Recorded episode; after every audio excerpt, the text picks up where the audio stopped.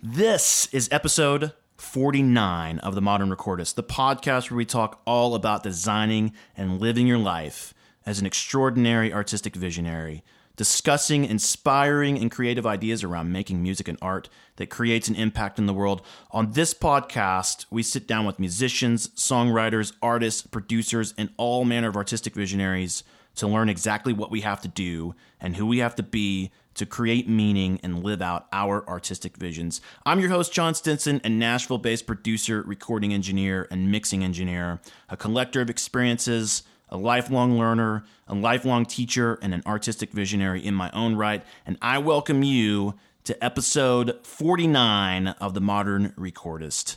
Today, I'm excited to be back with an in studio guest. I have a critically acclaimed recording and touring artist who's uh, set to release his new album, I'm Giving Up on Rock and Roll, on May 13th. He's been hailed as one of Iowa's most promising exports by Dave Trotter.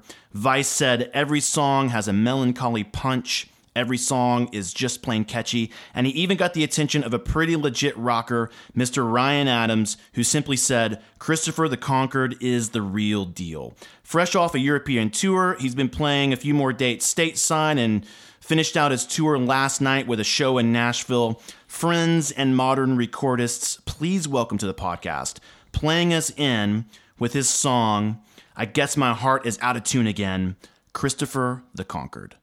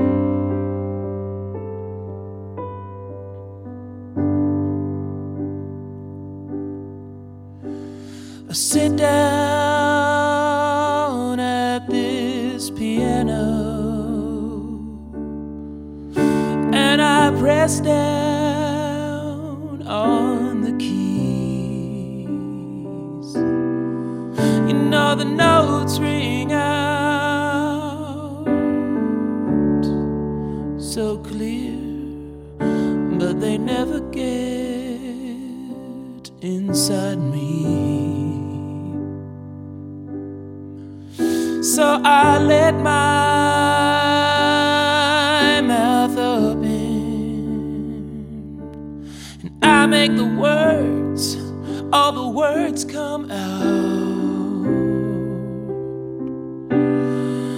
The steps to the church must be broken. Cause I've not seen a soul come down.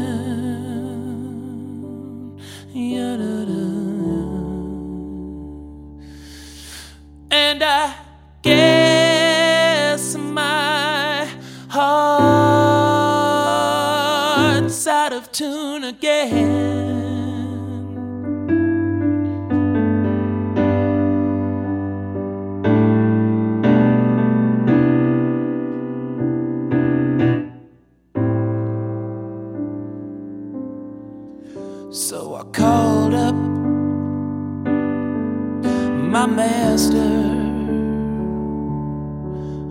I said, Hey, do you still have that key?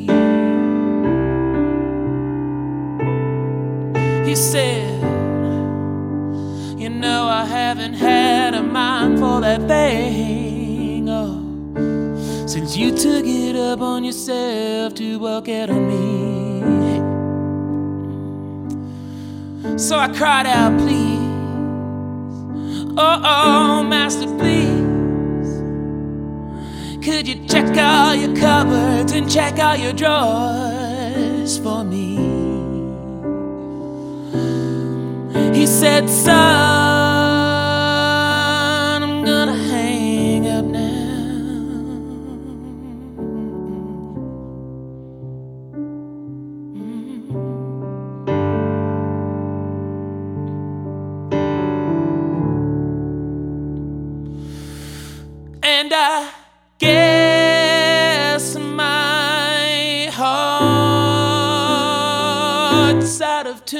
Mm.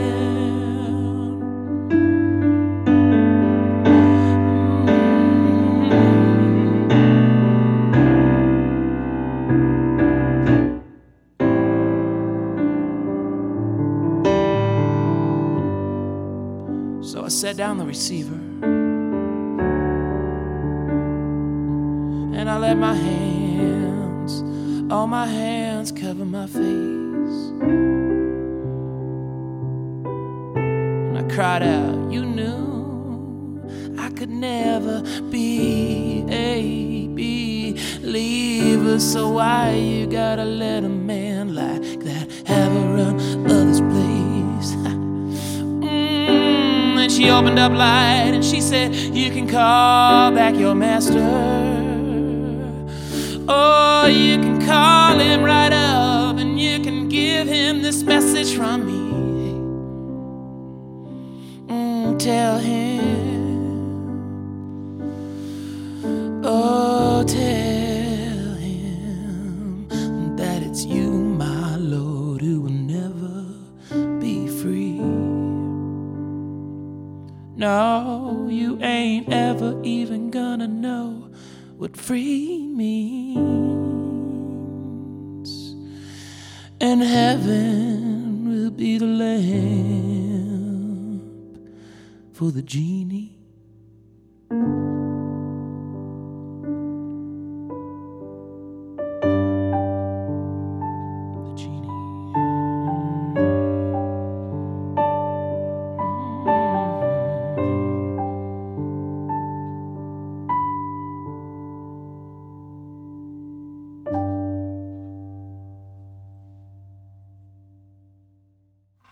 Christopher the Conquered. Awesome, Hey, dude. How you doing? Doing great, man. Thanks, Thanks for having me here. Yeah, dude. Thanks for coming in. This is great. This is awesome. We're uh, actually uh, recording the show uh, remotely. Um, this is the first time I've ever had a guest on the show at at my home. yeah, we're not in Glass Onion. Yeah, yeah, not at Glass Onion today. Uh, JD's got a mixed project going on over there, so um, we're yeah, drinking, but this we're drinking coffee. Yeah, we're, this is and actually hanging out yeah, in your house. This It's is quite, killer. It's quite cozy. And you know, I, don't- I I appreciate this too because I don't really know Nashville too well. I'm from Iowa, like you mentioned, and I. Uh, uh, I spent a bit more time in Memphis because that's where I made my new album. But Nashville, I've only played here like twice ever uh, in the last few months, and I have a few friends here, and I'm making friends. Uh, yeah, man. but yeah, so I appreciate getting to meet meet you and and get down in the see how the locals live Yeah, man. behind the doors. Well, you know, it's kind of it's funny. Um, you know, like the real kind of I think the experience in terms of like you know art and music and and all that kind of like in Nashville is more to this is sort of not really in the center of all of that. It's sort of we're we're out in sort of suburb suburb land here, I- I but know, yeah. yeah, I got the vibe. yeah. In any case, it's uh, I think it's like housewives uh, walking their dogs all day as opposed to you know like East Nashville. I wouldn't get any work done out here with all those housewives. Yeah, around. right. over at the uh, over at the pool, sunbathing and Yeah, stuff. yeah. But cool, man. No, I really I'm glad that you dropped in, and um, it's it's it's awesome to have you on on the show today, man. And uh, I've been already enjoying, really enjoying vibing with you as uh, we kind of just connected on things before we turned on the mics and. Um, you know the tunes you're playing are, are, are awesome, dude. I was really so. uh, I guess my heart is out of tune again. That's the first song. Yeah, that's yeah, man. Great voice, great melodies. Uh, dude, I'm really digging your vibe. You know, it's like before, um, before you, as leading up to the show, I uh, been checking out some of your stuff online, some of your videos and things like that. Really cool. Um, I'd love to talk to you about that because you did some, uh, you tracked it at Ardent. Right, Yeah, in tracked this project at Ardent, Memphis. Yeah, so and then and it's you really embodied that. It's definitely you know the magic of like m- what Memphis is and that like soulful kind of like Yeah. rock and roll vibe and all that stuff, dude. Like super nailed it on this. It's really fun to listen to. Cool, thanks. Yeah. Yeah, well, I, it's I- it's Iowa players as the rhythm section, you know, the bass and drums. Cool. But uh, the horns and the singers and stuff that we brought in on that are, are Memphis folks, and and you know, engineered by Memphis guys too. So it uh, yeah, they brought some of that energy to it. That's killer, man. But I didn't, you know, I don't, I'm not interested in making like retro or throwbacks sure. material. So I feel like we've, I, I feel like we found a good balance. Yeah, that's killer, man. And our mutual friend Patrick Yeah. produced this, which Yeah. is how why I'm here now. yeah, that's great. That's awesome. So, um, yeah, I, I love how that worked. You know, um, it was cool. Just uh, people always kind of, it's a fun thing, man. In the music community, people like, you know, hey, you should have so and so on or whatever. Yeah, get like yeah, totally. suggestions, you know. and it's fun to have. Um, I've had. Uh, I think you're the second touring. Uh, artist that's come through and dropped in the show, which is always cool. fun, you know. Yeah. And, and it's advantage of the never like, presence, yeah. yeah, man, it's really cool. I love that. Um, you know, and it's cool to like people who are either on their tour or fresh off their tour or whatever and just fresh with those experiences um, sometimes it doesn't work out. You know i've tried a few times where it doesn't work out but it's always really cool when it does work out. Yeah. so yeah man um, ardent dude i, I actually kind of hadn't thought about that place in a while. Um, my first studio gig in Nashville, there was a there was an engineer that I worked with a lot. That um, I think he started in Memphis and maybe he used to work in Ardent a lot. I've never worked the only I've never made a record anywhere out of outside of Nashville. And um, some of these there's these legendary spots, you know, in different towns that I would love to like have that experience and make a record at. But what's uh, tell me about Ardent, man? What was your experience you know, there? Talking about Nashville people, you know the Margo Price. You know his name. You Yeah. know? Yeah, yeah, yeah, yeah. I, a lot of listeners maybe know know her right now because she's kind of buzzing for sure. Mm-hmm. Yeah. know? Yeah, yeah. And she she's she's based in Nashville as far as I know. Mm-hmm. Uh, and she she her her record was recorded at Sun in Memphis and mixed at Ardent. Mm-hmm. Cool. Um, so yeah, there's a good good excuses to make the drive over to Memphis. Yeah, man. because that record sounds fantastic. But um, yeah, you know, it's like the Ardent is is you, you know, it's not one of these studios that's um, you know, it's been around for decades and it's made legendary records and like there's kind of uh, sometimes you go to one of these legendary locations and they basically like they look they are exactly the same as they've been since right. day one, Yeah. 1963 or whatever. Right. And you know, like the carpet on the walls and it just is like dingy and smelly. And like, that's the character. And Yeah. that's like, that's awesome. You know, yeah, yeah. fantastic. Um, but Ardent, uh, really operates, um, with a different mindset in terms of that. Like they they are a, a world class facility, you know, and they have four different studios in, on in their compound. It's a real like compound, you know. Uh-huh. There's like Yeah, yeah. hallways and there's this inner courtyard and pri- all Right. these sorts of things, and they're um, and so it's like pristine, um, and it, you know, so it has modern rooms and it's got, um, but even the older rooms, like the, the rooms themselves haven't been changed, but they, you know, seems like they could have been built yesterday, but Uh-huh. they've been there. Um, and so that's cool. But that being said, you still have the things where it's like, you know, the the, the Neve console that's, you know, big star stuff was recorded or whatever Yeah. has like half the buttons have toothpicks sticking out of them Yeah. to keep them from popping out Right. and everything. and then the other thing that's interesting about that is that you, you know, you're in what in some sense, you know, seems like it could be like a very like commercial kind of studio, but like the vibe from everybody that's there is so like family and they just like their whole thing is just like making, you know, treating the artists like so amazingly. You know, they have they have runners, they'll go get you know, Mm-hmm. All this kind of stuff. Yeah. And it's interesting too, because I mean, I guess the kind of cool thing about it is that in in that tradition of taking care of the artists, they really uh the artists are in charge and that goes from you know hours to drink into drugs or whatever and not saying that we participated in all of that yeah, per yeah. se but uh a lot of crazy things happen in that Sure. studio, you Yeah, know? yeah, yeah, yeah. which like is sort of a funny dichotomy because it seems like oh it's all rules here when you kind of walk in but that's not the situation at all Right. Yeah. Yeah. Yeah. Yeah. totally get it. That that that's very um, that's not a hundred. That's not like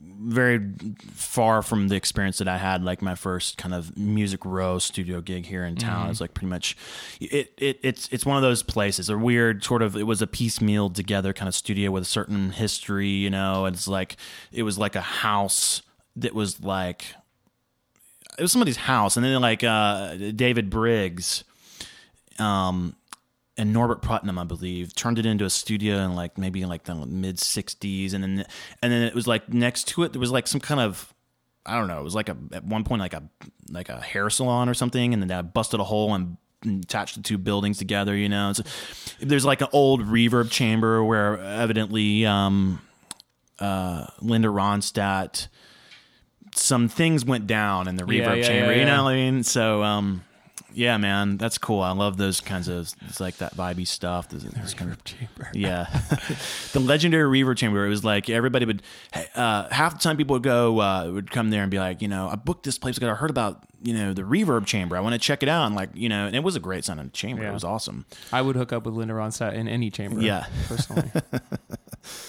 yeah. Leave it at that. No comment from me, but uh, I wouldn't blame you, I guess. Um, that's cool. So why? Uh, so Memphis then? So you wanted what was the what? What brought you to Memphis to do the record? Well, you know, our like uh, our our mutual friend Patrick uh, produced the record. He's uh, uh, you know he's one of my best friends and old friend through music, and we've toured together, and we really connect. And um, this is the first project where I was actually going to have like, or I I wanted to, you know, have a producer, and not n- not per se, uh, you know, oh like a big name producer or somebody that can you know hook me up with certain people or whatever but rather like somebody who's going to be um extremely creatively invested and like who gets me and Yeah. who is going to be hard on the project in terms of like not letting the blah get through Right. you know and really Yeah, yeah, be, yeah, a, be a hardcore filter on it and really give this producer control. And and I and so you know Patrick was the obvious person to do that because of our history. And part of that was just like you know I had hooked him up with the, all these demos of stuff I had written. We hadn't necessarily chosen what we were going to record for the record and obviously what would go on the record. But you know I I was like this is how this is how much money I have to spend to Mm-hmm. make a record. And like let's do whatever you want Mm-hmm, with that. And so then he came back at me with Ardent Memphis and Cool. and the reason is is because well he, he would be better to talk about that because Uh-huh. he chose it. But I mean definitely um I mean, I think his awareness of Ardent comes from the Big Star legacy Uh-huh. and the legend of that band. But then, as he then looked into the studio more, because he had been there before, uh, you know, he was able to get us some, you know, friends of the studio Mm-hmm. Sure. discount. He had Yeah, some connections yeah. there, so there's definitely that. And you know, it was just about we're gonna we want to make a timeless sounding record. We need to go to a place that has made timeless sounding Right. records. So basically, Cool. those elements came together. Yeah. That's awesome, man. Killer. Um, It's like to us, it's like the United States version of Abbey Road or something. right. Yeah. There's a few you know there's a few spots like that. I'd, I'd say uh, ardent's definitely one you know and then like muscle shoals. And then uh, there's some spots out sort of like california. Uh, you know um cello it's not around anymore i believe. Um some of these places you know like uh, i never got the uh, it was sort of like i never got the got the chance I would love love to like make a record. Um, one of the Sound City. Did you ever see that documentary? Sound Yeah, City's yeah. another one of those spots, you know. Um, but yeah, man, that's uh, that's I- definitely true. I haven't thought about it like that, but you're right. It's kind of like it's kind of like our version of like Abbey Road or something. Well, and you know, like people, you go. I mean, you get it in Nashville for sure, and in Nashville, Memphis, New Orleans, like uh, you get tourists from Europe that are music lovers, and they come and do like the music tour. They come to these cities. Right. and they go to you know they go to Music Row, and they Yep. go to they go to Memphis, and they go to Sun Studios, and all this stuff. Right. And it's like it's that stuff's just as or more legendary than some of those studios that we think about. I Yeah, and that's funny. Yeah, that's funny. I haven't thought about it that way. It's funny too because it makes it.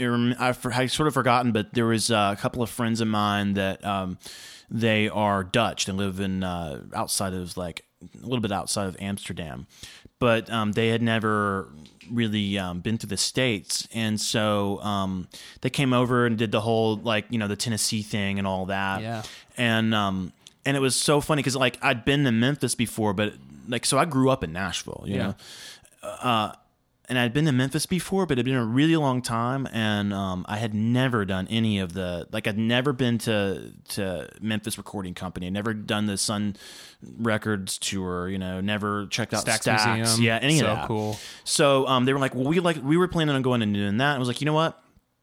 I'll drive you to Memphis. Let's go do it. Yeah. You know. And so, uh, so we did all of it, and it's. I was like, man, this is killer. Yeah. this is killer. You know, It and is cool. It is, man. It's like, uh, you know, and Nashville has a lot of those uh, sort of like landmark places that you're right. It's like a lot of these people, like from Germany or various places in Europe, like that come over to tour it, and and like we don't really think of it that way, you know. But but it is. It's it's it's like world famous. Hmm. It to me, it's like you know, it, oh, that's just you know, there's like uh, the Bluebird Cafe that's like really close to here, and to me, it's just like oh, it's the Bluebird Cafe. It's next to McDonald's, whatever. but like that place is world famous, you know. because of who's played there and whatnot. Yeah, yeah, it's incredible. You know, it's interesting the relationship between Nashville and Memphis, and I've picked up on some of it. I mean, you know, the Memphis scene is pretty defensive about their individuality Uh-huh. and like because they kind of always get lumped in or basically like they don't even exist compared to Nashville like they're kind of like Nashville's blah, like you know like Uh-huh. Yeah. so Memphis is kind of like I'm like Memphis is like the punk rock Nashville to me Yeah, yeah. uh, and but it's interesting because you know I've been touring around all over the states and and in Europe in these la- last uh, six months, and um, you know I'm kind of always talking about this record that's been coming out, and you know always t- telling everybody about it everywhere, and be like, yeah, we made it in Memphis, this, blah blah, and then like f- five minutes later, I'll hear them like telling somebody or like repeating back to me like, yeah, like. Uh, he made his record in Nashville. You know, it's just basically like Memphis already disappeared. Like Uh, really? it became Nashville in their memory That because like crazy. then you know it, yeah it's just like no no actually memphis like that happens everywhere from iowa to italy like it's so common people are like oh yeah like you went to how was how was recording in nashville it's like actually it was memphis but That's hilarious. yeah so wow. i also got to in october i got to go in um the capitol records uh recording studio in capitol tower like that looks like the stack of disc in la they Mm-hmm. Yeah, have a- right. Yeah, yeah. they have a studio in the basement Yeah. and that's like where like all the Frank Sinatra Yeah, and yeah. and all this stuff was recorded and man and that's that's a cool room and now they have it like they have that uh there's so much history there and it's like it's all the same but it's so like modern hooked up now too Yeah. and they've got it like uh fiber optic connected Yeah. to the the Kodak Theater or whatever Yeah. and like they were so they were showing me it was so cool because like you can't take tours of that place, but I had a connection through a person that I booked, Mm-hmm. blah blah, and they're like, yeah, come over and I got to hang out with their engineers, and we just like talked about all stuff for like an hour and a half, and they were showing me how like during the like during the uh the um, I think it was the Oscars, they have like the Hollywood Symphony or whatever it is like in that studio Yeah. because the walls come apart and they can seat a hundred some people in there. They've got Uh-huh. them there with screens and the conductor and everything, and they've got it fiber optic connected to the theater and like Lady Gaga is singing on stage Yeah. live with a hundred person symphony that's two miles down the road. Yeah. Yeah. And like what? Yeah, that's and they killer. were like, yeah, when we did that, we had like a 14 millisecond delay. Now we've cut it down to six. Like That's all this crazy, kind of stuff. Because like apparently it's like you know 14 second, 14 millisecond delay if you're singing live. That's a little Yeah, But they were television, like, fortunately yeah. there wasn't drums. I- But yeah, it's rough. It- but they were like, yeah, she handled it really well because like you're basically trying to. Yeah, It's really You weird. anticipate it. That is interesting. I've heard that about. I've heard that about that setup before. You know, that's a really cool thing. And Capitol, man, Capitol LA is such a um such an interesting sort of um kind of institution in our modern Mm-hmm. time because because you know um in the early days of the music industry it was it was all about you know it was all in house you know what I mean you had like record label you had uh you had the the in studio or the in house like studio department you had uh you had producers that worked on staff at the label you had engineers and all that and that's kind of how it all worked back then you know and like and, and uh the british version of it like being emi and all that. And then like sort of mid 70s sometime around then things is like sort of like you know fragmented off. And everything was like went independent. You had independent producers and uh, you know independent studios for hire and all this kind of stuff. But Capitol is like it still operates in that sort of like old school way which is in a really cool it's a kind of a and there's a lot of also like you know what's cool too about like memphis that whole discussion is um you know one of the f- most fun things to me about just going through uh checking out memphis recording company checking out sun records and just lis- look like listening to kind of the um sort of the biography of Sam Phillips and like how he got started and his kind of like entrepreneurial spirit in the music business and like that being the birthplace of rock and roll and all these like little sort of ingredients that came together to kind of build this sort of what was at the time I guess sort of a cottage industry and then it grew out from there.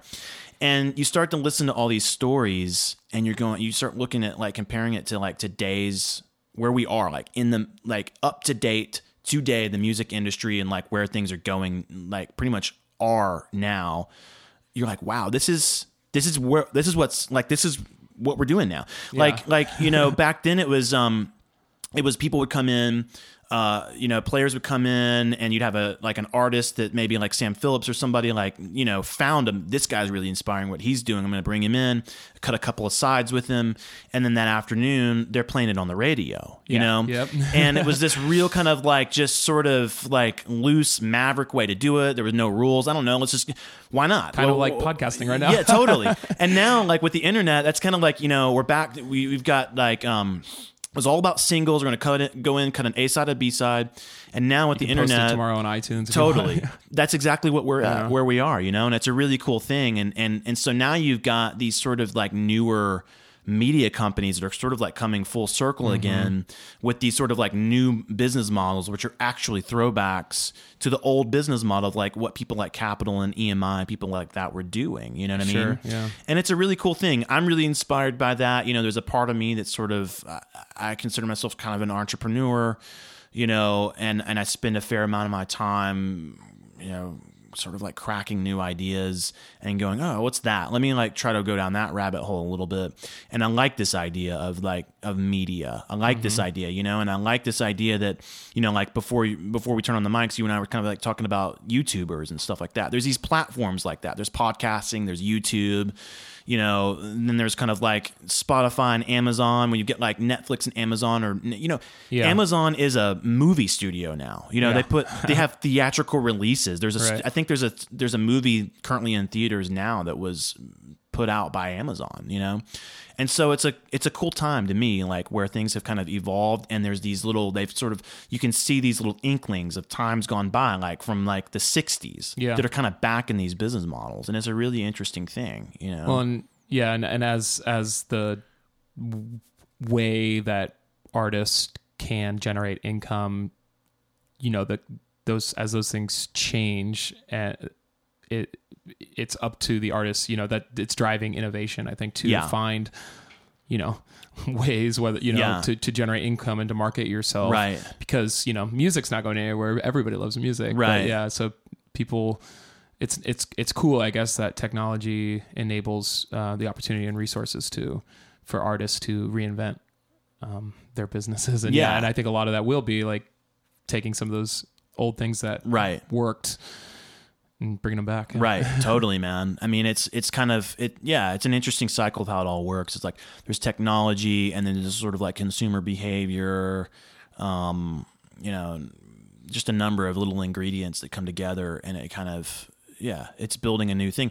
It's definitely not. Um, it's definitely not like a carbon copy of what it was, and it's definitely not something that's just like kind of like works on its own at, at least at this point in time, you know, um, there's still like sort of like big business and big money or whatever that sort of needs to come in and uh, sort of, I guess, in a way, kind of underwrite it to a, to a certain extent, you know, to at least like infuse a certain level of capital into the game so that then like, you know, some of these bigger players like Amazon can kind of like become self sustaining and go, hey, you know, we'll, we'll create our own content or like Netflix or whatever, you know. And these people now like you get you get all this stuff where like these writers you can just tell like a lot of these folks who were like, you know, maybe they were writing for doing movies or doing like um, you know, HBO type television shows and you can see that style of production and writing is now like these people are people like David Fincher creating, you know, am or uh, Netflix material and Yeah. stuff like that.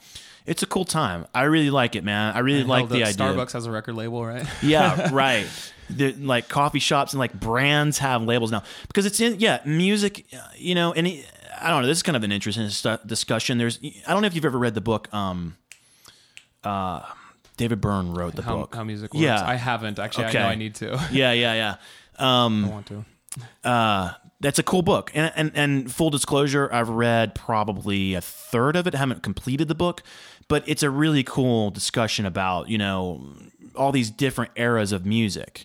And there's like technology and consumer behavior and stuff like that that sort of like influence the writing and the co- composition, you know, and the artistry of it.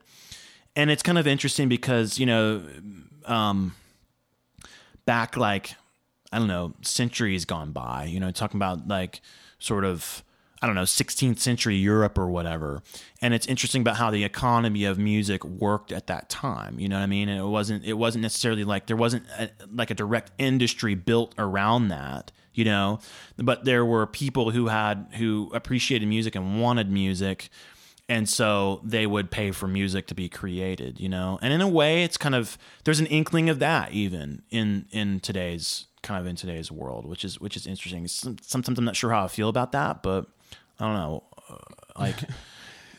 How do you feel about it? Well, I think as an independent artist, like on that note, I, I definitely, I think that it's important to look at, uh, utilizing fans of yours that have wealth to share. Sure, that's a cool. Uh, yeah. So, how do you feel? I about, mean, like I've, you know, I, I've like fund, I've basically protected an entire like East Coast tour off of having like one fan that paid me to come do like a Mm-hmm. Cool. party at his house. yeah, and you know all of his friends bought all the merch and got paid a stack Killer. of cash and stuff to do and you know and i have those things you know i've had fans you know i'm not just i'm not directly going to somebody and being like hey man can i have some money or whatever but like i've had fans reach out and be like how can i support you or like Sure. i would can i like how can i help you get a better keyboard or like make a record and Uh-huh. not even like not even uh, some kickstarter thing but just like personally like Yeah. somebody being like you know just these sort of like uh benefactors if you will Yeah, which has always been a part of you know like the opera and the classical symphonies, you know, these people that are donating thousands of dollars Right. and stuff.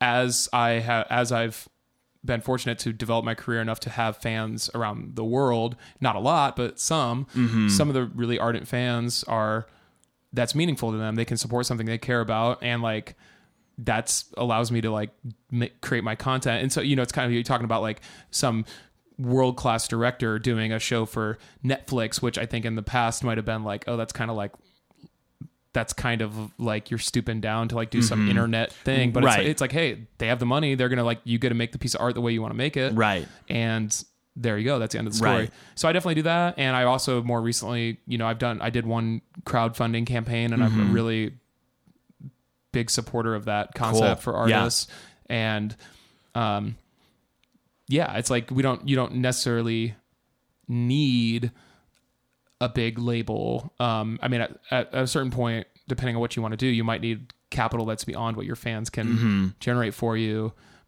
But I, I'm definitely a big uh, advocate of of directly, you know, the the more intimate Yeah. relationship. Absolutely. Yeah, that's cool. I, I I'm glad to you know, I've come around on on on the crowdfunding thing and I'm uh, that's really cool. It's that you've got, you know, you've got a, a fan base like that that's really connected in a way that's um really adamant and and inspired to to really I, you know there's a few there's a few artists that I've talked to that have that relationship mm-hmm. you know and I think it's an important relationship to have with with with artists. And like when you really build that real true connection and interactivity sort of like it's like an interactive kind of thing. I think Yeah. that I think that's like when you look at when it comes down to this and I, and I was talking to this talking to some about this recently but when it really when you really look at sort of the the um what's driving sort of like I guess successful artists however on whatever level you are like however you sort of define success but you, you see certain like in certain kind of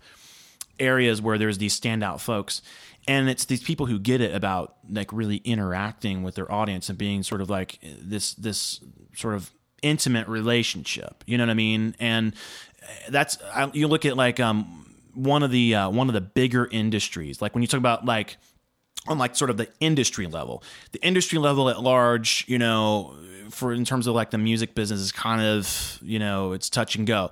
But there's a few kind of pockets of it. For example, like live EDM festival. That kind of pocket that I mean, those people are doing really well. Yeah. There's some standout artists in that kind of realm that um that are doing really well. When you kind of analyze and sort of reverse engineer how they're doing it, like some people that come to mind are people like um Pretty Lights or Bassnectar or Yeah, something yeah. like this, and you sort of like look at what they're doing and reverse engineering it, and it's and they're creating that sort of it. They're really good at creating an interactive, in, intimate, like keyword experience Sure, with their yeah. fans. You know what I mean? And then knowing how to create art to distribute in that sort of place that that sort of forms this. I don't know. I was gonna say like economy or commerce whatever. I mean, it's it's you know kind of forms this this way of kind of it's a conduit. It's sort of like it's the the foundation which the whole experience is kind of like built on. You know, Well, and you know, it's it because especially I mean, especially now, but like I, I'm definitely like I'm a I'm an I, I am a self-proclaimed entrepreneur too, and I and as a independent musician, you are a business owner. Sure. and I definitely embrace the, um, I guess capitalist side of the business. right. right. But I'm but I think with music to understand that, or with really any art, it's like there is a product part of it, Mm-hmm. but it's not simply just a product. It's not gasoline that you're putting in your Yeah, car. yeah. It's not your cleaning fluid for your windows. Mm-hmm. It's there's there's more to it than that, Mm-hmm. right? It's and it's not just the artist being a content creator and selling a product to people because the people that are consuming it they it's a feedback system. They give Mm-hmm. back through the consumption. It drives the art.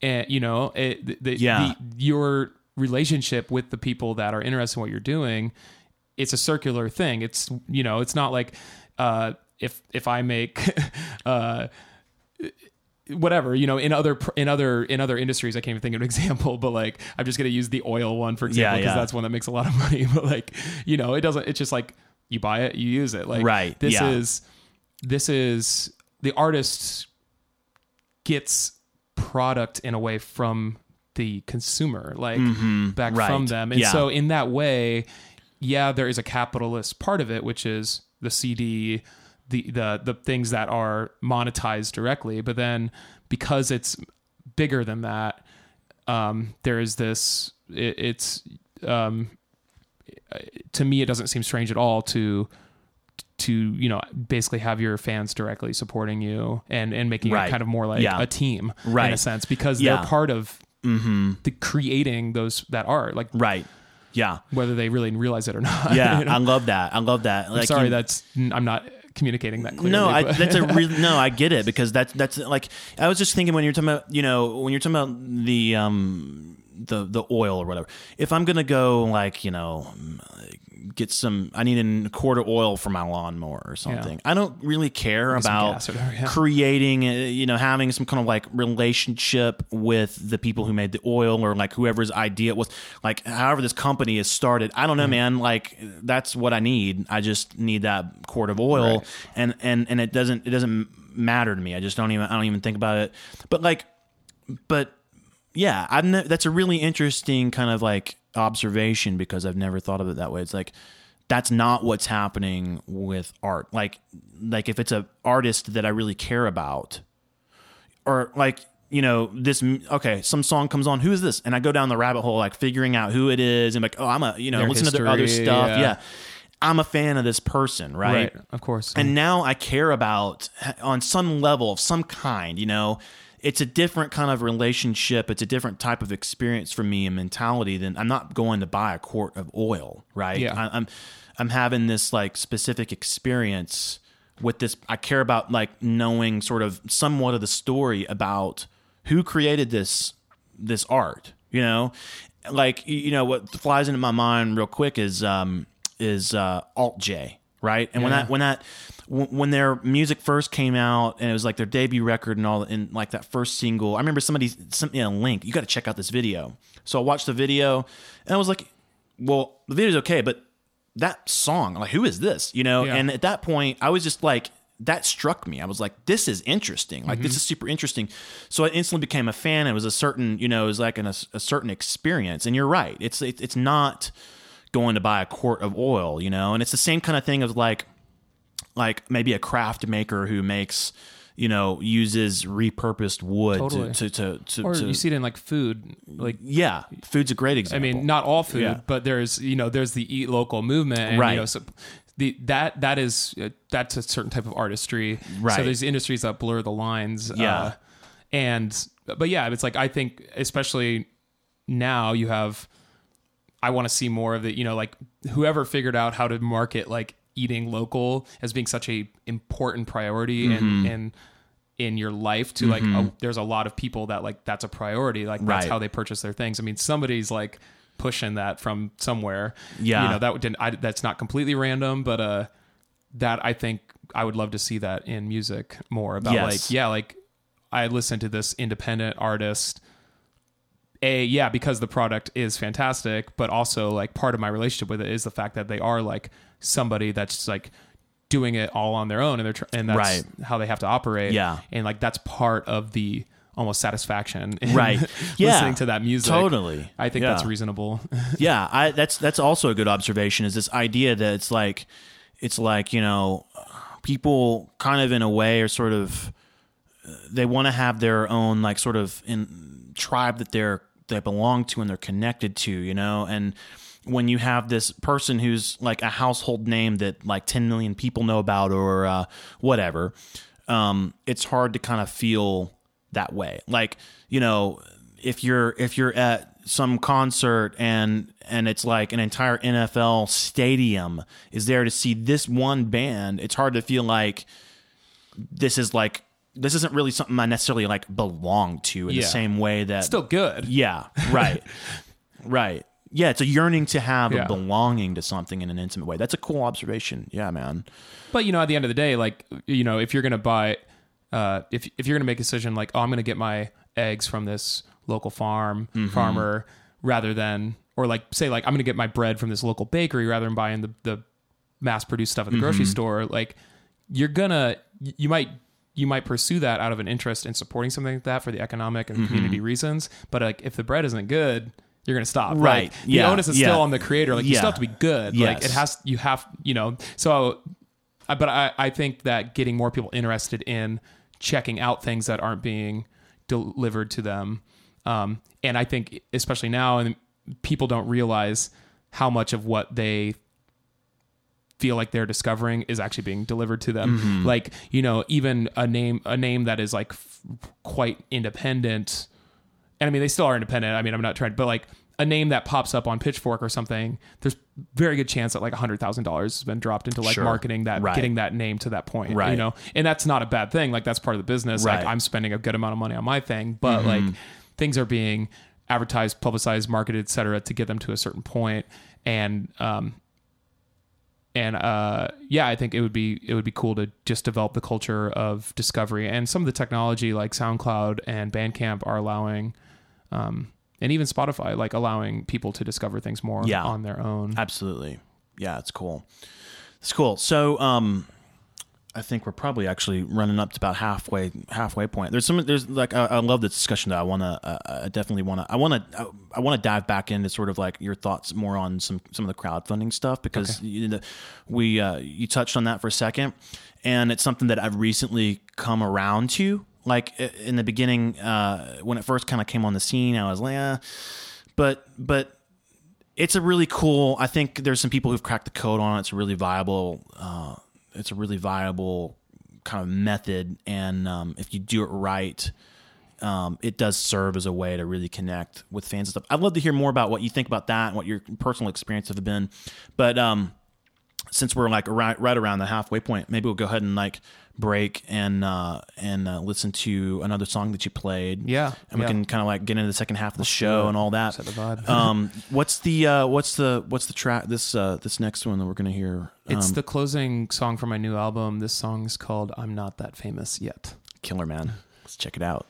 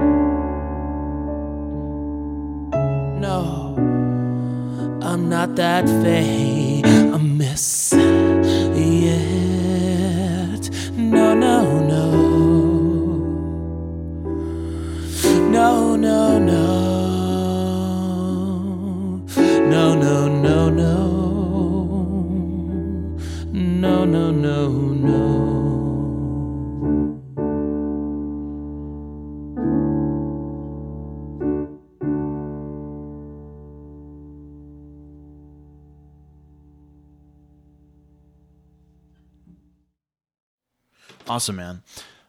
I'm not that famous yet. Yeah. Cool, man. That's a cool. That's a fun song. Um.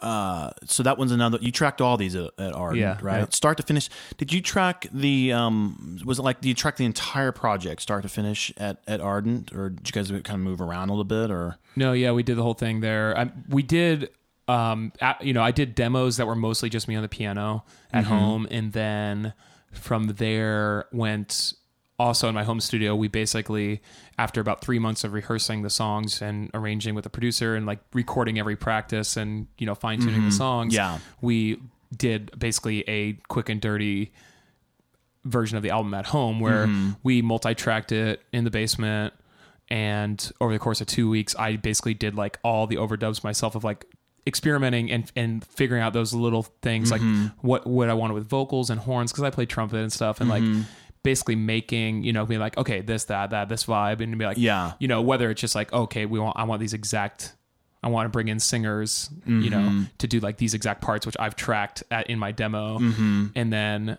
uh, to like, okay, well, I know in that part I want like a saxophone that just like does something vibey in a pentatonic scale, like or Yeah, ish, like yeah, right, you know, not exact, but like vibey, like but somebody that's way better than I am, and uh, and so we had a very very clear you know, I- I'm not a fan of like the experimenting in the studio. Really, I don't have patience for it. Mm-hmm. Sure. I'm like, I, I, you know, like that's yeah. If it's your basement or whatever, but if it's like a place where there's an engineer and like you're paying money and Yeah. like, it's just like, man, I just want to like, I want to play. I just want to be playing songs and know I'm being. I like I have a checklist when I go into the studio. Right.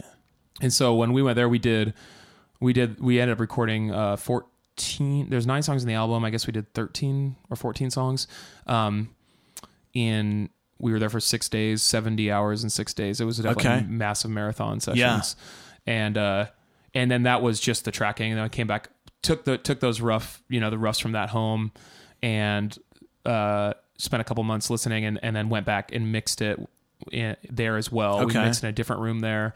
We were there. It was like 50, 50 hours over five days Okay. mixing. And part of that too was like, oh yeah, I, this part needs this little vocal thing or whatever. And so then I would just in the little closet next to the mixing booth. You know, Right. Threw down a couple extra little things. Right, right, right. Before we mixed Cool. it. Yeah. Yeah, so you got you had a lot of time kind of in the pre-production process to, to really Yeah. flesh things out and all that. That's really cool. I Well, because I was just like, we're going. I'm taking some musicians down to Memphis. Like, we got to. It's Yeah. got to be done at the end of this week. right. Yeah, yeah, yeah.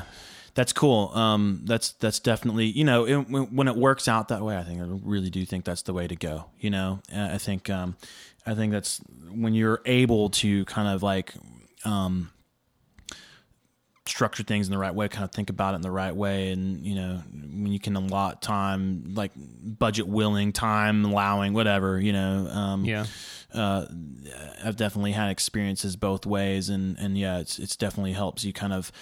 The, I think the space of like there's definitely like creativity. I think I, I don't want to like paint the picture of like you know I think that the studio should be like a creative space, but like it shouldn't necessarily be. It just depends on I guess what kind of like y- your intentions are for going in. But that's cool. Though. Yeah, Like, I mean with like with my record, I mean if you had say like you're playing just like soul songs or rock songs or something and it's basically it's like straightforward like I mean you could, you know, you could rehearse them, know what you want to do and then just like go mm-hmm. in and play without any pre-production or mm-hmm. anything.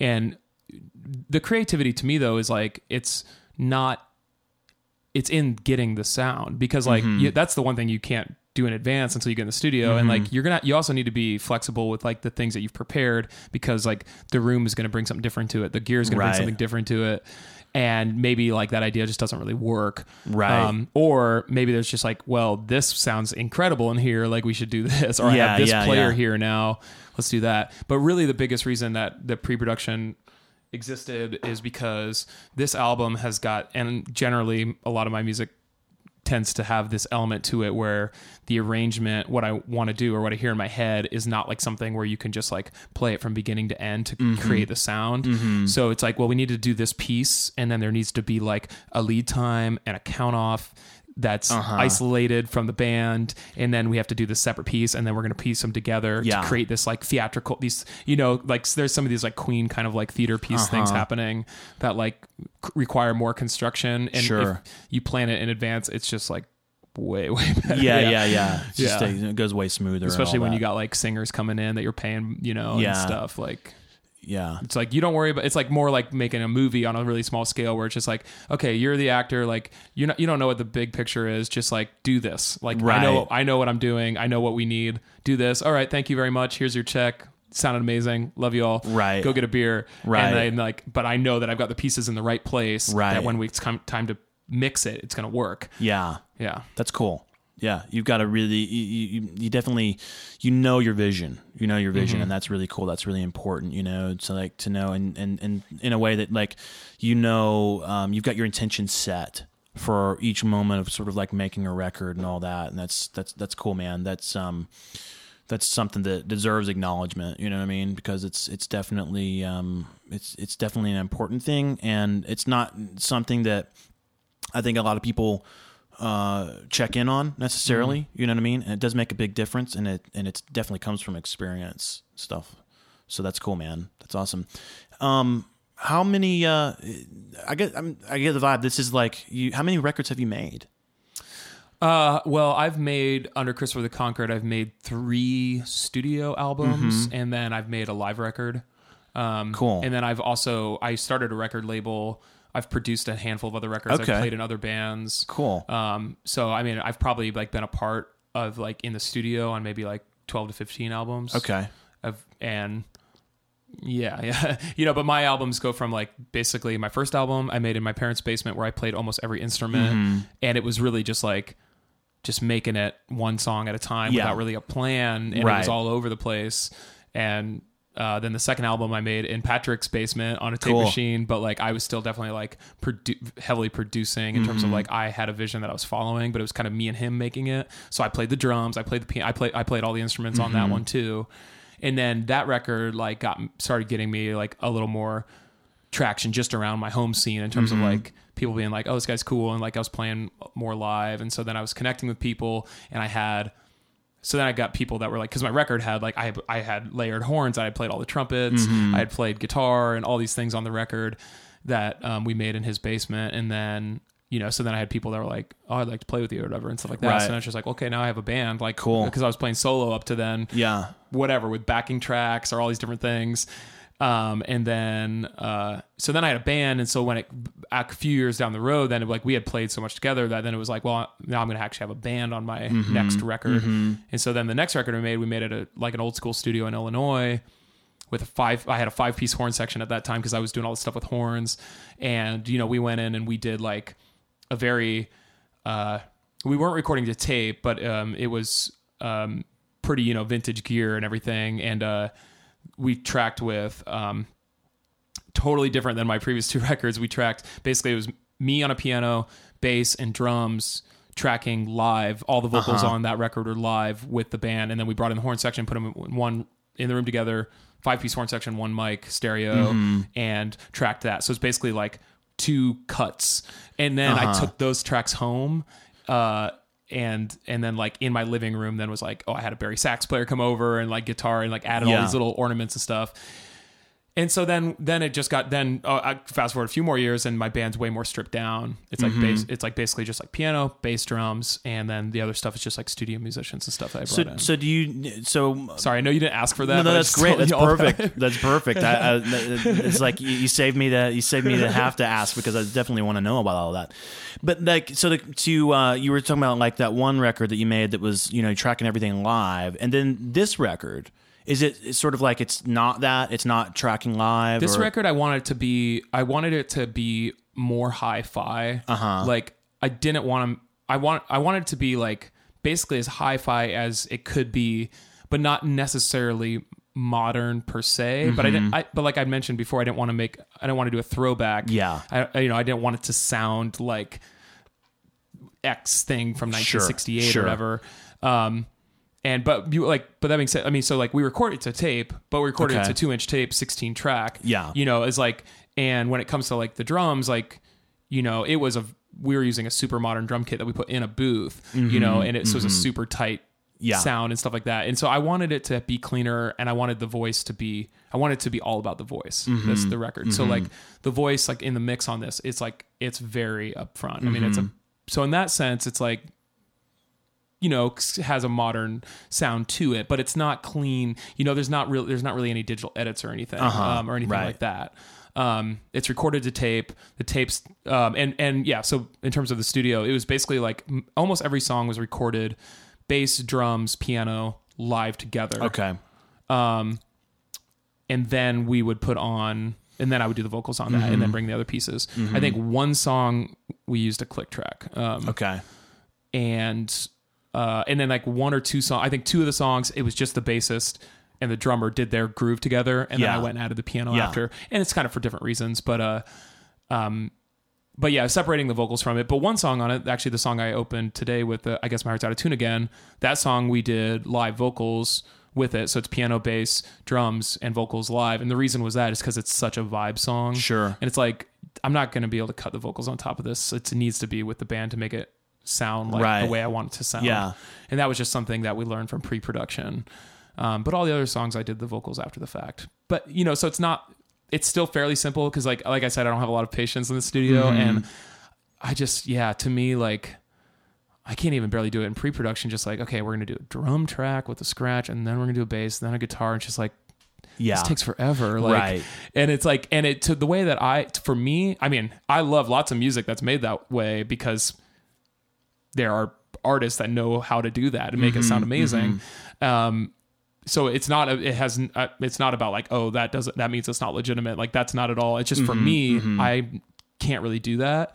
And to me, it's like, it's the difference between looking at the painting of the Mona Lisa or like the puzzle of the painting of the Mona Lisa. You know, it's like when you record everything separately, if you're it- depending on the kind of music, if you're trying to make like a sound that I generally have been trying to make, you are basically like taking all these separate pieces and trying to make them sound like they were made together, but they weren't. And so it's just like you can see the cracks in it. You can see Mm-hmm. The lines. yeah, yeah. It doesn't sound right. It Right, like yeah. sounds all these pieces are isolated, you know, it's like they need to be made together to at a certain degree for the kind of sounds that I've been pursuing, but I'm always changing what I'm pursuing and so I'm open to future stuff, but like yeah, just I, I I really to me it's like I like to sit down and play it and then push playback and it's like that sounds like a record. Like, Yeah, I'm, we're still gonna do a lot more work on it, Right. but like it's just because it's yeah because also it's like you spend you spend all that time cutting those things and then you get and it's just like it doesn't really sound very good and we spent 50 hours yeah on it. yeah i totally get it man. Yeah i it's it's definitely i'm i'm on that vibe too you know? I want to i want to have something that's just like okay there's some real solid there's a real solid kind of uh root there you know? There's Yeah. a real solid foundation to it.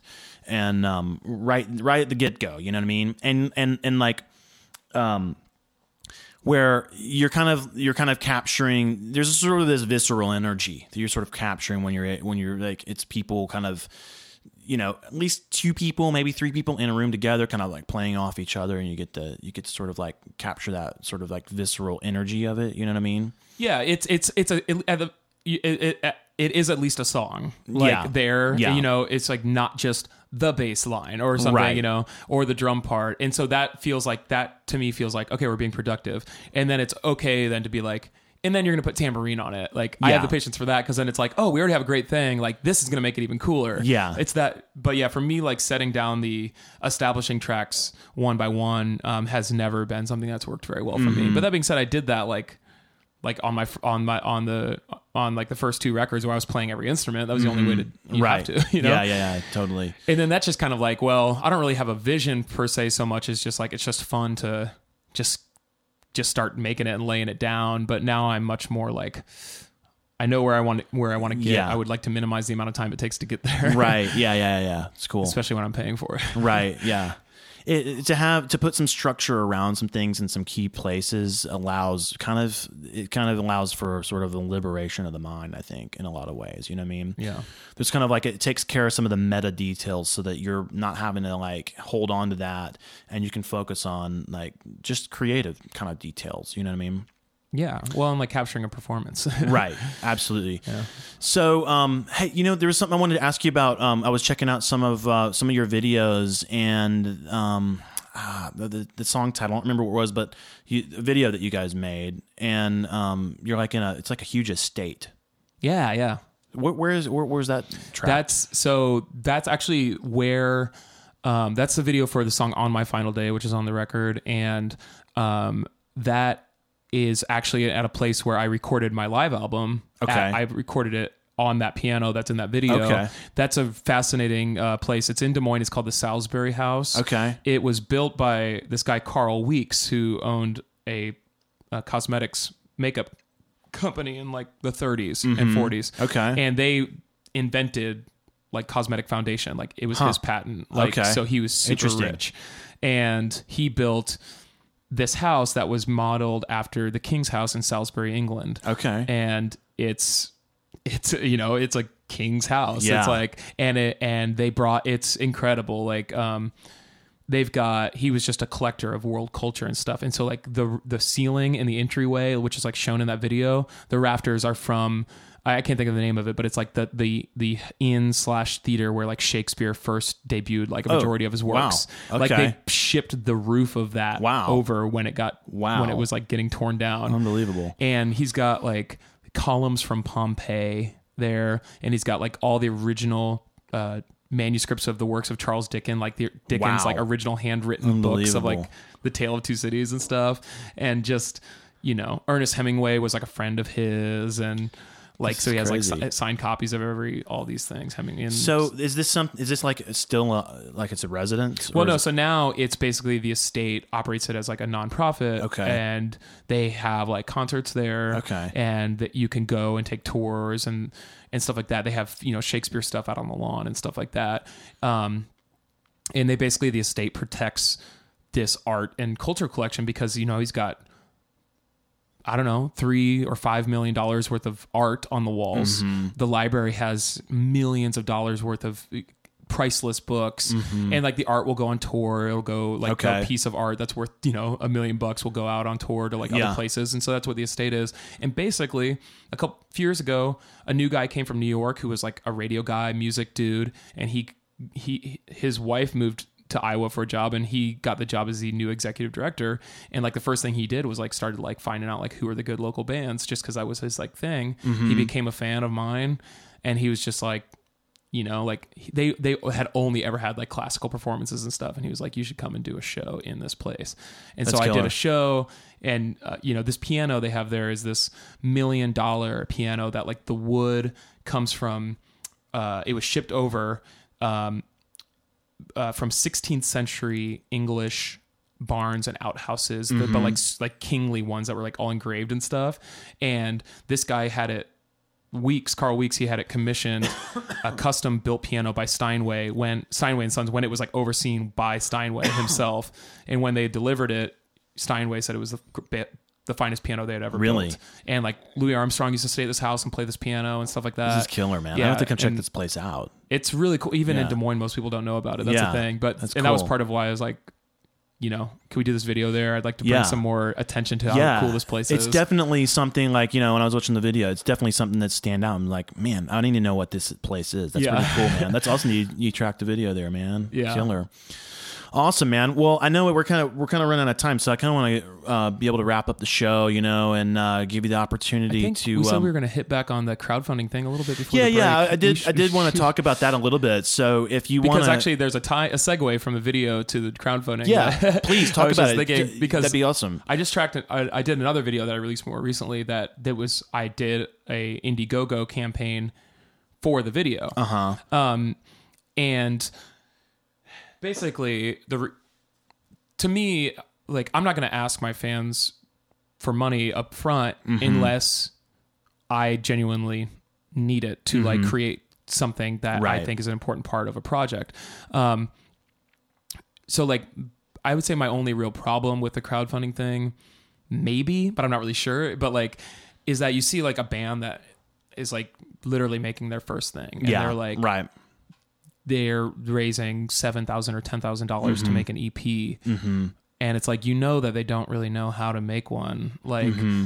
and it just and so it's like yeah, like they'll like almost every time I see they hit their goal, like all their friends and family throwing 10, 20, 30 bucks, Mm-hmm. and it's like, and then they go to like some really nice studio, but still make probably not a very good record Mm-hmm. because you, as you know, like you can be the nicest studio in the world, but if you don't have a vision or the musicianship or the chops, Yeah. it doesn't matter. I mean, yeah, like the the fidelity will be there, but like, t- I mean, I'm very, yeah, sorry, but That's okay. We tone, beep that. tone isn't, you know, it's like as I say, like your tone is in the fingers. You know, it's like you just no microphone is going to Yeah. make that guitar like sound as it's you Right. know. Yes. Yeah. So Yeah. like, uh, uh, and so you have these, you know, you have these kids and people making. Te- you know, spending ten thousand dollars of their friends and families' money, and it's like they could have just made it in their basement, and they probably should have Mm-hmm. to like learn. And you know, that's like something like Patrick, who produced the record. He says is like, you should not like, as a musician, like you should have done every aspect of your business before somebody else is like getting paid or you're hiring somebody else to do it. Like you should have booked your own tours Yeah. before you have a booking agent. You know, you should produce your own records before you're having somebody else produce them. Like Mm-hmm. so then you know you get it, you know what it's like, and it's going to make you better in the long run. Um, and so I think that that's just like, okay, is it really necessary for you guys to have ten thousand dollars to make your EP or your CD? Like, you know, like, Yeah. but like, I feel like I'm at the point for me where it's like I know exactly what I want to do, Right. and I mean I've done this for a long time, and I'm I'm like yeah, like I'm trying to raise fifty five thousand dollars to do this album from top to bottom, not Mm-hmm. just producing the music, but like I've got a marketing campaign, I've got publicists Right. lined up, radio. This is like I you know I'm running it. It's a business, so I'm Sure. like seeking capital. Yeah. So you know it's like, uh, you know, part of it is like I'm out there playing shows and I'm stowing away cash. Like I'm funding a lot of it myself. Part of it's like label. Part of it's uh, you know, some bigger, you know, some fans that are just like throwing down. Part, Sure, you know, sure. et cetera, et cetera. And part of that was just like, okay, you know, I'm making these four different music videos. We've gotten through the three of them. This one is the most ambitious one. I've got an exact budget. Like it's gonna be, it's gonna cost me twenty two hundred bucks to make or whatever. Mm-hmm. And I don't have the money right now. Everything else is called for on these other parts of it. Mm-hmm, and like, if I just had the cash sitting there, I would have just done it. but I didn't. And I was like, this is a viable way. So it's like I did an Indiegogo campaign to raise money for this video particularly. Mm-hmm. So rather than saying like, oh, I need this much money to finish my album project or something, it was like be a part of this video. And so like Sure. people could have like their portrait in the video or their name appeared somewhere in the video Mm-hmm. like in a prop and stuff and it was very i had an exact plan and it was lined out like this money's going to go to this and this and this and we're going to make this thing together and literally if people did not like support it it wouldn't exist Mm-hmm. and so to me that's the thing because it's like if those guys or girls didn't get their $7000 or $10000 they're going to make their record anyway they're going to Sure. do it one way or another Yeah. so in that sense it's like is it really necessary Mm-hmm. per se. Maybe they do have a very clear vision and that's why I'm not like necessarily against it. But it just seems like, you know, it's like maybe you could go out there, you could work for yourself a little bit, just figure stuff out. And then once you really like, you have like a fan base that is engaged with you, that um, then you could start looking at like, you know, achieving these visions that you developed once you found your voice and stuff. Mm-hmm. But on the other hand, it's like, it's cool that people can just like make cool, you know, make records in cool studios and stuff. Yeah. And I can't really, I mean, hey, Yeah, if yeah. people want to give them the money, whatever. That's that's that's that's gr- that's all great stuff. That really super is. That's that's great stuff because I, I do I agree with you. I think and that's where when, when originally when crowdfunding became kind of the thing and people were doing it, that was the thing that turned me off from it. Was there was a lot of just sort of people like I didn't really understand how to do it and like I was still trying to like you know I was like thinking about hmm, I don't know I don't know about this whole thing and then uh, a lot of the bands that were doing it artists that were utilizing it weren't I could tell it's like there wasn't a lot of thought going into what they were doing either and just the whole thing just didn't seem right. Now, then it's evolved, and there's people like you know, there's uh, um, platforms like Pledge Music, where you know, and there's other there's people out there, people like yourself too, put, more thought into it and kind of figured out, sort of so to speak, in a way, kind of like cracked the code on it. And I've come around, you know, and I think that everything that you shared is uh, really good. Uh, you know, that is a great point. Like what relaying what Patrick said about you know, go out and like get your hands in each kind of like each one of these things and and gain experience in these areas before you ask somebody else to kind of like get involved in you know, um, especially like, you know, kind of like producing your own record and how like want, figuring out like what are you trying to do and like how do you do this and um, that's all really good stuff. Uh, and then you know the, the the question I'd ask, um, I guess sort of like to end out the show. Um, this is sort of a good follow up question with that, but but you know where you have been able to kind of um, you know y- you've you've got a lot of you've gained a lot of experience. You've you've got a lot of you know record making and songwriting and and and and uh, touring all that kind of stuff under your belt, you know, and you are uh, you have this entrepreneurial kind of like running your business mind, and like you you got all this stuff really buttoned up nice in a way that that's really working well for you. I can tell, and um and then you know, and you've built your fan base on this, right, and there's certain uh, there's certain fans that you've mentioned that you've you've been able to connect with in such a way that they um, they help out, you know, in, in key financial ways and stuff. Yeah. How do you um, what's the what's the key what's the key for like you know somebody who maybe have less experience, right? And they're maybe they're making their first record, maybe they're making their second record or something. Maybe they're first time they're kind of like going on tour, and they're kind of like putting all these pieces together. They're they're formulating their band and their art, but they're also formulating how they can make it work from a business standpoint and building a fan base. What's the key? What's been sort of like the key for you and kind of like putting those things together and connecting with fans in such a way that you like build this tribe like that that that these people you know they're they're very interested and invested in like helping you out and you have this really key connection with these people what's kind of how is Yeah. is there is there Well, so I I've thought about it before in terms of like, man, all the stuff I've learned over like a decade that like I have viewpoints now about music and the business that I are totally opposite of what I had 6 or 7 mm-hmm. years ago. And you know, I feel like man, I was such like so naive then or like such an mm-hmm. idiot to have that some high-minded idea about blah blah blah blah. And and you know, I I I think man, like if I had gone to, you know, it's like if I had just like gotten advice or sat down with like people that were more experienced, you know, 10, 20 years more experienced and you know gone to like workshops and music business classes like i could have like known like so much of this stuff earlier. Mm-hmm. But then i also think about just like but if your mind isn't in the place to receive it then like y- you're not going to really believe it or like mm-hmm. take those things and implement them.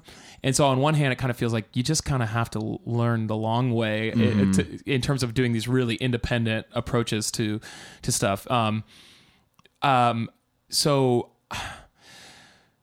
I mean, I, I get it's like so. You know, on one hand, it's like I want to tell people like just like be like, oh yeah, if you're just starting out, like don't be afraid of the business, like like run it like a business, like create a budget and like have a in, et cetera, et cetera. But I feel like I say that and it's like, well, they're not really going to do it because Sure. like you know, um, and so that seems like a silly thing to say. Um, I, I think that um, the probably the easiest piece of advice that I think anybody could take, regardless of where they are, is um, how do I want to say it? It's that in order to do this kind of thing, which is like running your own business, and I was this probably I would get I would say this probably applies to any business if you're starting it, um, whether it's artistic in nature or not, is that like you have to um, actually um, want to do it more than anything else. It has to be your full passion, and um, you're not going to be successful until you do that.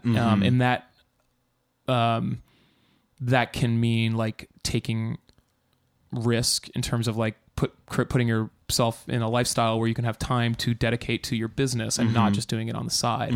And people aren't really going to respect you until they see that you're like doing it like a professional. You're out there on the road and you're like you're you're striving hard. Yeah. And really, but the first thing that people have to do though is they have to that you know you might be telling yourself if you're starting out like making your first record that like yeah I want to do music more than anything else. But it's like no you don't actually because like you need to you need to go and have these experiences like I'm talking about where and and figure out whether it's like you want to do it more or you're just like "Mm, yeah it's not for me you know like some people the first week on the road and it's like okay they're done you know? Yeah. so it's just like i would say especially in your first year it's just like make no excuses to like make records in your basement. Don't worry about sending it to a record label or public or any of this stuff. Yeah. just like make stuff and play shows as much as possible. And like the one thing for me is that i spent years dilly dallying in terms of like all like five six years like going back and forth like kind of like you know working jobs thinking that like I was really good and you mm-hmm. know like and thinking like everything was going to work out for me eventually but like not really fully fully committed. And it mm-hmm. was sort of like a revelation on my own where I'm like if I want to do this like I need I need to just do it. Yeah. and then I started just like mad hustle Yeah. you know in 2013 up till now constantly on the road constantly looking for like you know writing down my goals making making a business plan like making a budget and like being a pro about it but also like just constantly working. And what i found through that was that all the stuff that i kind of was like uh, about it about like this part of the work or this part of like you know the business um, required was that like i the more i did the more i worked the more i did it the more i loved all of it Yeah. because yeah. like I was doing it for myself and I got to see like the results and the rewards Mm-hmm. and it was like yeah it was really and and then also just like the more I played you know cuz like if you're working you know you're working your full-time job you're going out you're playing your show on the weekend and you know some this doesn't really go that great maybe or whatever and like you it, you can kind of be like kind of get burnt out and even like resentful of this thing you create where you're just Right. like I got to play the show or I got to Right. practice Yep. and Yep. everything uh and you know i went through that and then it was just like well then when i started playing shows you know 150 shows a year then i was like man i love this more than anything like Yeah. the more you play because then it's like then you actually start to get like good like really good Yeah. and then it becomes really rewarding because Yeah. you're like i'm on point and like this is what i've been striving for the whole time and didn't realize that like the only way you're going to get there is if you do it all the time yeah. Yeah so Killer, man. Awesome. that's All my good advice. stuff. Awesome. All good stuff, man. Well, that's cool. Well, um, we're out of time, so uh, I want to um, uh, thanks again for being on the show, man, yeah. and uh, coming through. This has been awesome. It's been, it's been really fun to like, you know, we've been emailing for like I don't know, maybe a couple months now, and now to like sit in the room with you and get to have this conversation has been a lot of fun, man. That's awesome. Um, so yeah, man, where uh, where can people uh, follow up? And you know, you got the records coming out May thirteenth may 13th yep and where do where can people you know buy it follow up with you and all, all these Yeah. you know, Well, Christopher the Conquered. It's not the Conqueror. If you're listening, Conquered. it's the opposite of what you'd expect. Uh, dot com, yeah, and it's and I also have to say it's not a grape and it's not a bird. It's conquered. uh, and uh, but yeah, it's you know that you can order the record on iTunes, it's on Amazon, all that kind of stuff. So, yeah. Killer, man. Awesome. Well, cool, man. Thanks for uh, thanks again for stopping by, hanging out on the show, and um, and uh, we'll have to have you back through. Uh, we'll have to have you back through again sometime. We'll stay connected and all that. Yeah. It's cool, man. I'll give you an update on my fa- all my failures between now and then. Uh, I doubt it. I I, I, I, I doubt. Uh, I have a, a much more. Um, uh, I'm, I'm confident that uh, it won't be so bleak. Uh, great, awesome. Well, that's that. Thanks for uh, checking out episode 49 of the Modern Recordist. Uh, that's it for this week. Make sure you get subscribed, stay subscribed. Uh, the two main ways to do that are uh, first of all, you can go to my website at jonstinson.com. On the front page, just put your email address right into the uh, form there, and I'll make sure that you never miss an episode. If you're more of an iTunes person, you can fire up your podcast app or uh, iTunes on your laptop or whatever. Search for the Modern Recordist and click or tap that little subscribe button. While on iTunes, make sure you take just a couple of seconds to leave a rating and review as well. Good and honest ratings and reviews cue other people to the value that you're getting out of the show and how much you're enjoying listening to it. Helps us to continue to make great content and bring on great guests that you can continue to enjoy and find value in. And uh, also make sure that you uh, that if you getting something out of this show that you share this with a friend or three. Just drop a link in a text message or an email or you can take the facebook or hit tw- uh, twitter or whatever and just drop a link and let everybody know how much you're getting out of this show all right, that is it for this week. There's more for you next week. And in the meantime, go live your life of an extraordinary artistic visionary and create something impactful in the world.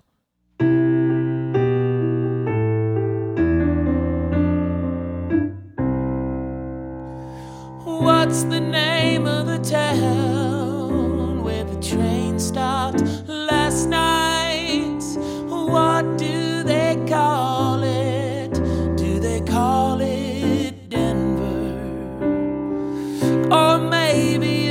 Salt Lake or Omaha.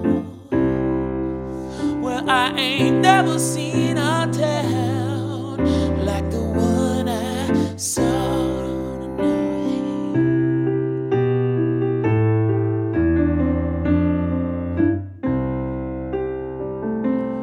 In this town, there's a house and a glass for something sweeter.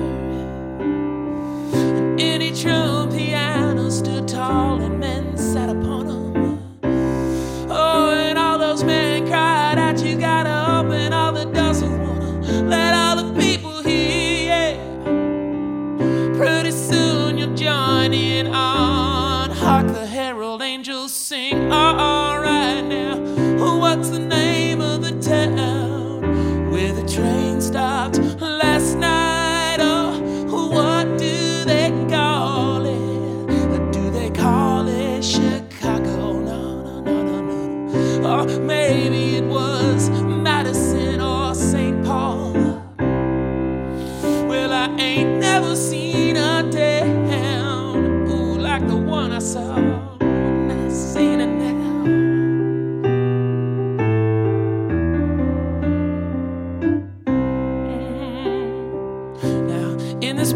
a road you know, it's going right down the middle, yeah.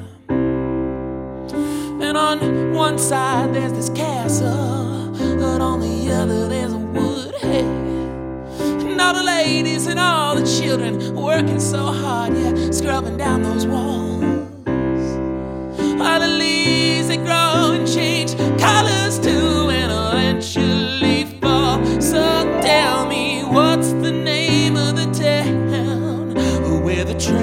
stopped last night? Oh, what do they call it? Do they call it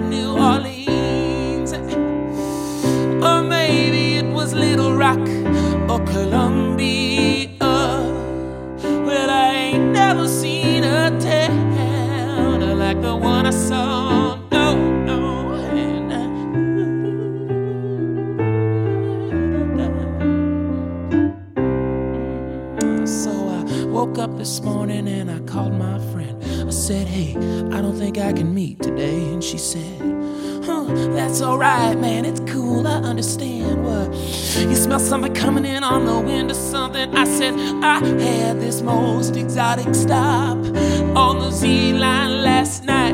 Oh, yeah. Everyone I knew and you were there too. And she said,